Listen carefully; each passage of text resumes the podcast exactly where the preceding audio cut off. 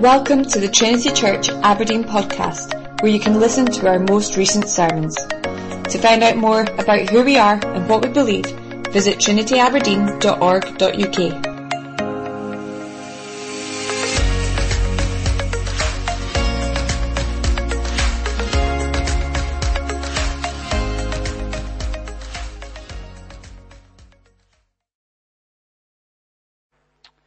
Continuing in Mark's Gospel, uh, Mark chapter 2 to 3, verse 6. Uh, let's listen to our God's words to us. Now, John's disciples and the Pharisees were fasting. And people came and said to him, Why do John's disciples and the disciples of the Pharisees fast, but your disciples do not fast. And Jesus said to them, Can the wedding guests fast while the bridegroom is with them? As long as they have the bridegroom with them, they cannot fast. The days will come when the bridegroom is taken away from them, and then they will fast in that day. No one sews a piece of unshrunk cloth on an old garment. If he does, the patch tears away from it. The new from the old, and the worse tear is made. And no one puts new wine into old wineskins. If he does, the wine will burst the skins, and the wine is destroyed, and so are the skins. But the new wine is for fresh wineskins. One Sabbath, he was going through the grain fields, and as they made their way, his disciples began to pluck heads of grain. And the Pharisees were saying to him, Look, why are they doing what is not lawful on the Sabbath? And he said to them, Have you never read what David did? when he was in need and was hungry, he and those who were with him, how he entered the house of God in the time of Abiathar, the high priest, and ate the bread of the presence, which is not lawful for any but the priests to eat, and also gave it to those who were with him. And he said to them, The Sabbath was made for man, not man for the Sabbath. So the Son of Man is Lord even of the Sabbath. Again, he entered the synagogue and a man was there with a withered hand, and they watched Jesus to see whether he would heal him on the Sabbath, so they might accuse him. And he said to the man with the withered hand, Come here. And he said to them, Is it lawful on the Sabbath to do good or to do harm, to save life or to kill? But they were silent. And he looked around at them with anger, grieved at their hardness of heart, and said to the man, Stretch out your hand. He stretched it out, and his hand was restored. The Pharisees went out and immediately held counsel with the Herodians against him, how to destroy him. Now, this is God's words to us. Now, uh, back in the, the 90s, um, some of you may know it, there was a TV show called Keeping Up Appearances. Um, it was about a lady called um, Hyacinth Bucket, if you remember, who tried to present herself as someone who was upper class. Uh, she actually called her, renamed herself Bouquet, um, and, and talked with the, the, the poshest accent uh, she could. If you remember, she, Richard, that was her husband, and uh, it was this, it was the great show, uh, and it was, it was this kind of great show of hers to show uh, all the neighbours that she was different uh, when in fact she was just really uh, like them. And life can feel a, a, little bit like that, kind of keeping up appearances. We, we, try, we try and look sorted, look like it's all okay. We, we say the right things, we, we do the right things. We can, uh, we can do that either to, to hide the mess we're feeling deep down, or, or perhaps because we haven't realized that there's a bit of a mess uh, deep down. But it's exhausting, isn't it? It's exhausting to, uh, to keep up appearances. And here in Mark's gospel, God has, God has got some glorious balm for our souls. He, he points us beyond our front, our, our facade, and shows us really where we can find rest.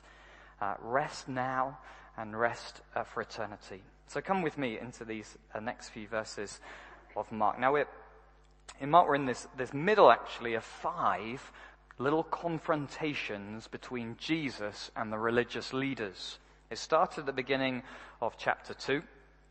Uh, last week, if you remember, Jesus was accused of blasphemy as he forgave sin.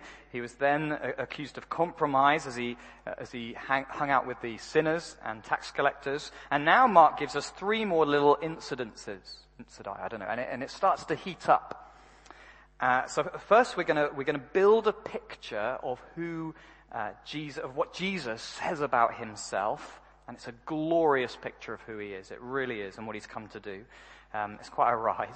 And, and, then second, we'll take a closer look at these guys who are confronting Jesus and, and we'll let them shine a light on our hearts. So let's get into these uh, three little stories to see, uh, see more of who uh, Jesus is. So this first story, verses um, 18 to 22. And there's this contrast has arisen, if you remember, between uh, Jesus' disciples and the other disciples around. Here, John the Baptist and the Pharisees.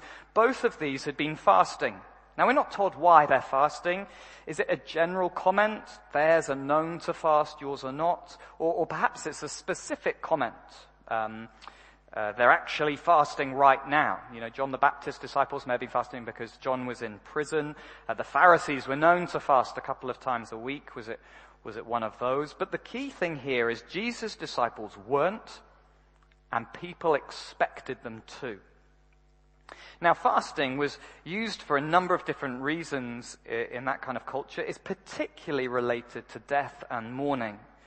Um, in, your, in your grief, you refrained from food. It's, it's, kind of an expression of that grief. And, and then that linked on quite naturally to, to fasting because of sin, mourning the, the death-like nature of sin and what it did.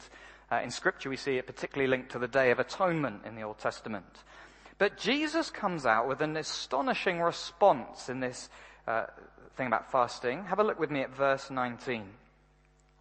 Jesus said to them, Can the wedding guests fast while the bridegroom is with them? As long as they have the bridegroom with them, they cannot fast.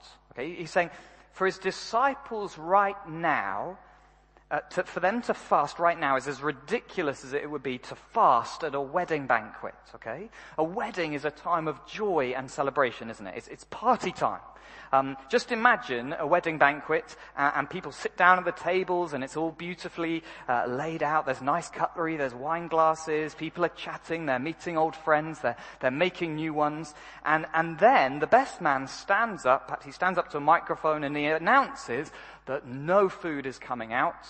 Um, we're all going to mourn and fast. A funeral dirge is going to be played uh, quietly in the background.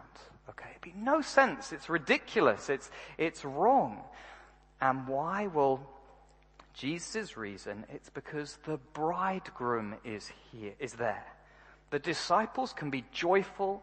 They're not mourning or fasting. Why? Because Jesus is there. He's, he's like a big sign saying to them, it's wedding time. It's celebration time. And to call himself the bridegroom. Well, in the Old Testament, God Himself, the Lord, Yahweh, He's the bridegroom. We see that in Hosea, we see it in Isaiah and Jeremiah and elsewhere. He's saying, why fast if the Lord is with you? Why mourn when the author of life and love is with you? How can you focus on death when someone so glorious is here? And, and, it's a phrase not only that speaks of God's care in the past, but it always also points forward. It's forward to the marriage feast that lasts forever. It's Jesus hinting at it. He hints at it when he talks about the bridegroom being taken away as he dies. If he's taken away, then he's coming back again. If, if there's ever a time that marks the end of mourning and fasting and sin, surely it's the final resurrection of the dead. Surely it's the final wedding supper of the Lamb and his bride. The bridegroom is here, the God of life.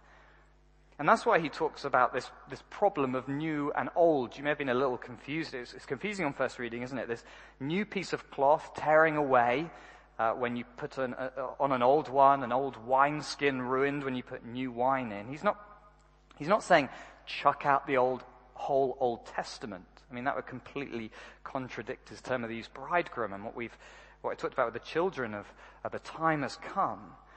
No, but he's saying the, the old way of doing things, the old practices, the old ceremonies, perhaps fastings of the Old Testament, like the Day of Atonement, they, they pointed to our need of a Savior, but the new has come. The bridegroom has arrived. The Savior, the God of life who's bringing eternal life. He's here. It's changed. The, the disciples of John and the Pharisees need to see a new era has dawned. He's the bridegroom. But it keeps going, okay? Let's move on. Verses 23 to 28. Okay, here we get another moment of friction. Okay, this time it's an, it's an accusation that Jesus' disciples are doing something unlawful. Do you, do you see that in verse 23? Uh, they're picking ears of corn in a cornfield. Now, it's not what they're doing that's necessarily the problem, it's when. Okay, it's the Sabbath, the day of rest from work. And perhaps the Pharisees think this is actual work. What they're doing is they're, they're reaping, they're threshing, they're winnowing, all there in that action. And that's why there's a problem. Now again, Jesus' response is strange. Okay, it's a little strange as you read it. He doesn't go for the presenting issue. Okay, he doesn't discuss the Pharisees' laws and their customs and how they relate uh, perhaps to the Old Testament law in the Bible. He, he doesn't at this point even discuss the Sabbath. No, he goes back to this strange incident with David. Back in 1 Samuel or 2 Samuel, um, David's on the run. He, he goes uh, to the tabernacle and he's given some consecrated bread. Now the thing about this bread is it says that it was only meant to be eaten by priests. So David did something that was, if thought strictly, it was unlawful. So what's going on? Why does Jesus use this? Is he just getting rid of the law? Uh, now this is a bit tricky, okay, but there are, there are two parts, I think, to Jesus' answer. Okay, firstly, he's correcting their misunderstanding of the law. And secondly, he's correcting their misunderstanding of him. Okay, we'll take those in turn. First, Jesus is not getting rid of the law. Okay, he's perfect before it. Back in chapter 1, if you remember, he made sure the leper went to the temple and fulfilled the law. No, instead he's showing us something about the law. Okay, David needed food. And so did his companions. The, the law isn't there to cause harm to people. Food was needed. The law is good. That's what Jesus is saying. And Jesus then makes this really clear when he turns the conversation back to the Sabbath. If you look at verse 27, he says, The Sabbath was made for man, not man for the Sabbath. In, in other words, the Sabbath law isn't a law to be a burden. It's meant, Uh, it isn't meant to make the Sabbath more important than people. No, the law is holy. The law is good for people. That this Sabbath law to rest from work, to worship the law, it's there for our good. It's to remind us of creation and God's provision. It's to grow trust and give time for rest. That God gave the law for our good. It's a gift from Him. So the Pharisees have completely misunderstood the law, and we'll come back to that uh, later. But they'd also misunderstood Him which Jesus corrects. Jesus picks an example with David. That's no accident. David is the great king who is able to do something that seemed unlawful. That's who Jesus is putting himself alongside. Do you notice it's, it's David and his companions, and it's Jesus and his disciples. It's the son of David with his disciples. Here is the Christ has arrived. And then Jesus goes even further. This, this verse at the end, verse 27, is extraordinary. The Sabbath was made for man, not man for the Sabbath. So the Son of Man is Lord even of the Sabbath. So the Son of Man is Lord even of the Sabbath. Jesus, and he's the perfect man. In one sense, he's given the Sabbath to be Lord over it. But also remember in the Old Testament, the Sabbath is God's. It's his idea. It's instituted by him in creation. It reflects his creating pattern. It's given to Israel as a sign of his love. For Jesus to say he's Lord of the Sabbath is a claim to divinity itself. He's saying the Sabbath is for him, by him, about him, uh, it's through him, it's under him. So he's the one who interprets the Sabbath law. He's the one who allows it for good and right use, like picking the corn. And just like with the bridegroom, we're, being pointed forward to eternity. Okay, think about the Sabbath. This, this Sabbath not only points us backwards to forwards, the Sabbath is a, an extraordinary idea in the, in the Bible. Just think the seventh day in Genesis 2 never ends. The promised land is considered Sabbath rest. It has massive overtones. It points us, the Sabbath points us to the end of time. It points us to eternity in the new creation, the true promised land, the heavenly city. Sin and burdens will be no longer. People will be in eternal bliss and worship. So here we not only have the bridegroom of eternity, but we have the Lord of the Sabbath itself, Lord of the new creation, of eternal rest. Okay, the, the picture's building, isn't it? And in this last little incident, uh, chapter 3, verses 1 to 6, Jesus shows us even more about himself with the Sabbath. Uh, so we've seen he's the, the bridegroom, the Lord of the Sabbath. And here in 3, 1 to 6, Jesus is back in the synagogue and the conflict is getting worse. Okay, the Pharisees are not just questioning him, they want to accuse him now. Um, and here the question is, will Jesus heal a man with, uh, with a withered hand? In other words, will he do some work on the Sabbath again? Work's kind of the issue and seemingly break the law. Now, Jesus twists the situation and turns it straight back onto his accusers. Rather than him being in court, in a sense, they are now in the dock. Verse 4 Is it lawful on the Sabbath to do good or to do harm? To save life or to kill? Now, here's the challenge what is the Sabbath for? He's coming back to the nature of the law. If they say to do good, then of course Jesus can freely heal him. He's doing good. They can't accuse him. But if they say the opposite, to do wrong, to kill, well, of, of course they can't say that God's made a day to kill on. Um, so they sit in silence. You know, just imagine the awkwardness of it all. I, I, don't think I would have known quite where to look at this point. Uh, perhaps there's a few smirks from people who dislike the Pharisees. Um, but Jesus was not smirking, was he? He was absolutely livid with these men. These guardians of the law who are actually trying to prevent good on the Sabbath. So he says to the man, stretch out your hand. And what happens? His hand was restored. Just imagine that from, from this withered hand to full, from disease to healed, from maybe static to being able to move, from dead to life. What's Jesus come to do? He's come to do good to bring life, to save. His, his reign is not one about layering up laws like heavy sacks on our back, but instead to bring life and salvation. He's the bridegroom. He's the, the, the Lord of the Sabbath. He's the good king. Let me bring these three moments together. The whole picture, Jesus is showing us he's the life-giving Lord. Isn't it? That's what he's showing us. He's the life giving Lord. If you're going to remember anything from today, let it be that. That Jesus is the life giving Lord. That's what this has all been about. He's the one who brings a wedding feast with his presence. He's the one who brings Sabbath rest now and for eternity. He's the one who restores life from what was wrong. What a glorious picture Mark is painting for us. Uh, the life giving Lord. So as death lurks in the shadows for us, and it does, whether we're young or old, whether we have, you know, we have no idea what tomorrow will bring, sickness or health, death or life, but, but as it lurks, Jesus is showing us He is our true hope in eternity. Eternal life, the wedding feast, the Sabbath rest, it all comes through Him. And brothers and sisters, if you are trusting in Jesus today, we, we are united to this Jesus, okay? Isn't that incredible? That means your eternal life is utterly secure. Why? Because this life is Jesus's. Okay? Just as sure as the bridegroom will be at the wedding feast, so it is for you. Okay? Just as sure as the Lord of the Sabbath will be in the eternal Sabbath rest, so it is for you.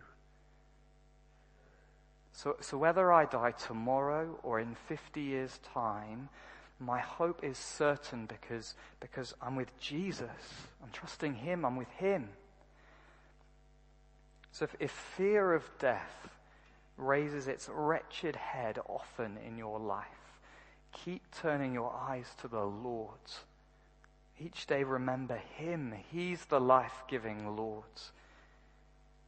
And may that future life, that good life, uh, seen in the goodness and gift of God's law, may, may it percolate into our lives now.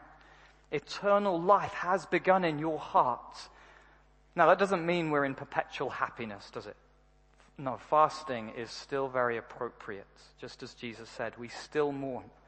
We still grieve. Pain, sin, and death are still realities of our lives. For some of us, deeply so at the moment. But but Jesus has begun a work in us.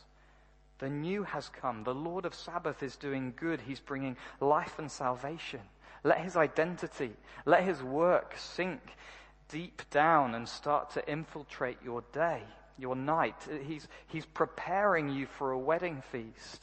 He, in a sense, he's cultivating Sabbath rest in us. He's showing us more how to, to let go of sin, let go of guilt, let go of regret and to look what he's doing. The king is up to. We walk with him step by step, day by day. Rather than trying to keep up an appearance, rather than trying to keep up a facade, we can be real because we know the life giving Lord who forgives sinners. And as we walk with him, perhaps we might see more and more of that life in us, his freedom, his gift of love growing in us. He's a glorious Lord, isn't he? What a vision of him, Jesus, the life giving Lord. Um, but let's, secondly, let's just turn back to this other group in this section, uh, the religious leaders, particularly these Pharisees. And as I said, conflict and questioning began all the way back in chapter 2, and it's really grown, hasn't it, by chapter 3. No longer are they sussing him out, they're out to accuse him. And it all ends in some dark turn. Did you notice that in verse 6? The Pharisees uh, went out and immediately held counsel with the Herodians against him, how to destroy him. It turns into a murderous plot. Rather than the life giving Lord, we see the life taking religious, the life taking religious. Now, Mark's showing us a, a, group of people who should have been right there with Jesus, shouldn't they? They knew their Bibles. They taught it. They were, as, they were seen as godly people. But rather than with him, they're against him. So how do we get here? What's behind their final response? So have a look at 3 verse 5. And Jesus looked round at them with anger, grieved at their hardness of hearts. Why do these men who should have been rejoicing that the bridegroom has arrived, who've been, should have been worshipping the Lord of the Sabbath, why do they want to kill him? It's because of their hearts.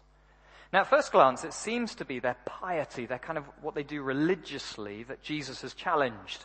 Because his disciples, his disciples don't fast as theirs do. His disciples don't keep the Sabbath as they think they should. And Jesus certainly doesn't keep the Sabbath as they hoped he would. Now, surely that's not a big problem, is it? If it's just their acts of religion, if their acts of religion come from godly motives, they're just people who want to obey God, they want to do good, then they'll just need gentle instruction and will humbly listen. But not here. Instead, since attacking their piety has led to murder, it reveals something more sinister is going on. There's more beneath the surface. Jesus says they have hard hearts. And their hearts bent on power. Remember Jesus' correction of their view of the law that we looked at. They had turned this law that was a gift, in a sense, into a bargaining tool. A bargaining tool with God, a way to come to God on their own terms. You know, fasting, rather than a sign of mourning, mourning of death and sin, it's instead become a sign of their righteousness. Oh, yeah, I fast twice a week, yeah. No, no, no, not for my sin, of course not. No, no, just to be good, to, to, to do even more than God requires or the Sabbath, rather than a law that's a gift from God, a law providing rest and goods, they've made it a burden. They've, because they've made it into a work. Don't pluck corn, don't heal. If you don't do all the right things, then you've done it right. They've made it a work, not a gift. These two ways of obeying God, two gifts from God to help people mourn and to rest, they've used as signs of their goodness, their self-righteousness, their power to have God on their own terms. In, in a sense, they love the, the, the means, fasting and, and Sabbath and their keeping of it, rather than the end, knowing God himself and being with him. And so as Jesus comes, he, he comes as the one who gives life. He's the, the one who's for the sinner. We can come to God whoever we are, but it's through him. And, and he does that. He takes away the power that they thought they had. So rather than embracing the Lord of life, they try to kill him. They don't want this. They don't want him, the end.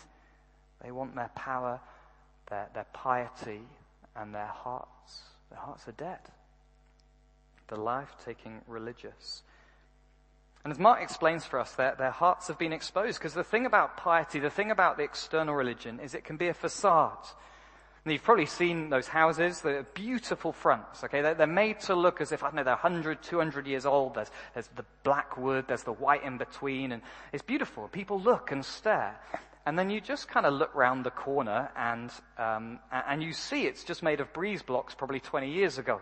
It's a fake, okay? The, the facade is hiding uh, the real thing. And that's true of people, isn't it? Now, this can be found in, in non-churchy things as well as churchy things. You know, in churchy things, there can be definitely a facade of, of piety, like we, we must celebrate the right things at the right time. Okay, you know, like celebrating pride publicly uh, is an example of that. Or perhaps an environmental piety. We make sure you recycle, you cycle to work, you eat organic, uh, even while you purchase a Range Rover and a bigger house. Or, or, or maybe it's certain qual- uh, qualifications that you have, or, or, certain hobbies that you have. Whatever it is, we do the right things on the surface, even if underneath things are falling apart. And, and it's true in churchy things as well, isn't it? We've got to sing the right songs. We're involved with the right charities. We, we read the right authors. We use the right vocabulary. You know, we make sure we've read the Bible. Tick. I've prayed a prayer. Tick. Uh, I've been to the prayer meeting. Tick. I, have been to church twice on Sunday. Tick, tick. Uh, I know my de- definitions of justification, redemption. Tick. And we can do all these things and still we've never actually engaged with the living God himself through Jesus Christ. We love the means, but not the end. We, and it's killing us. We can say the right things, we can do the right things, and our hearts are hard. Perhaps this will help. Whether, whether you're a Christian or not, okay, if you take away the externals of your life, the things you do, what does your heart actually look like? You know, if I peeled off your layers of activism, of activity, your qualifications, your weekly good deeds, your knowledge of doctrine, what lurks deep beneath? Would it expose a bitter heart, a selfish heart, a proud heart that loves, that's actually lost without its good deeds, a heart that that hides away, afraid of the light?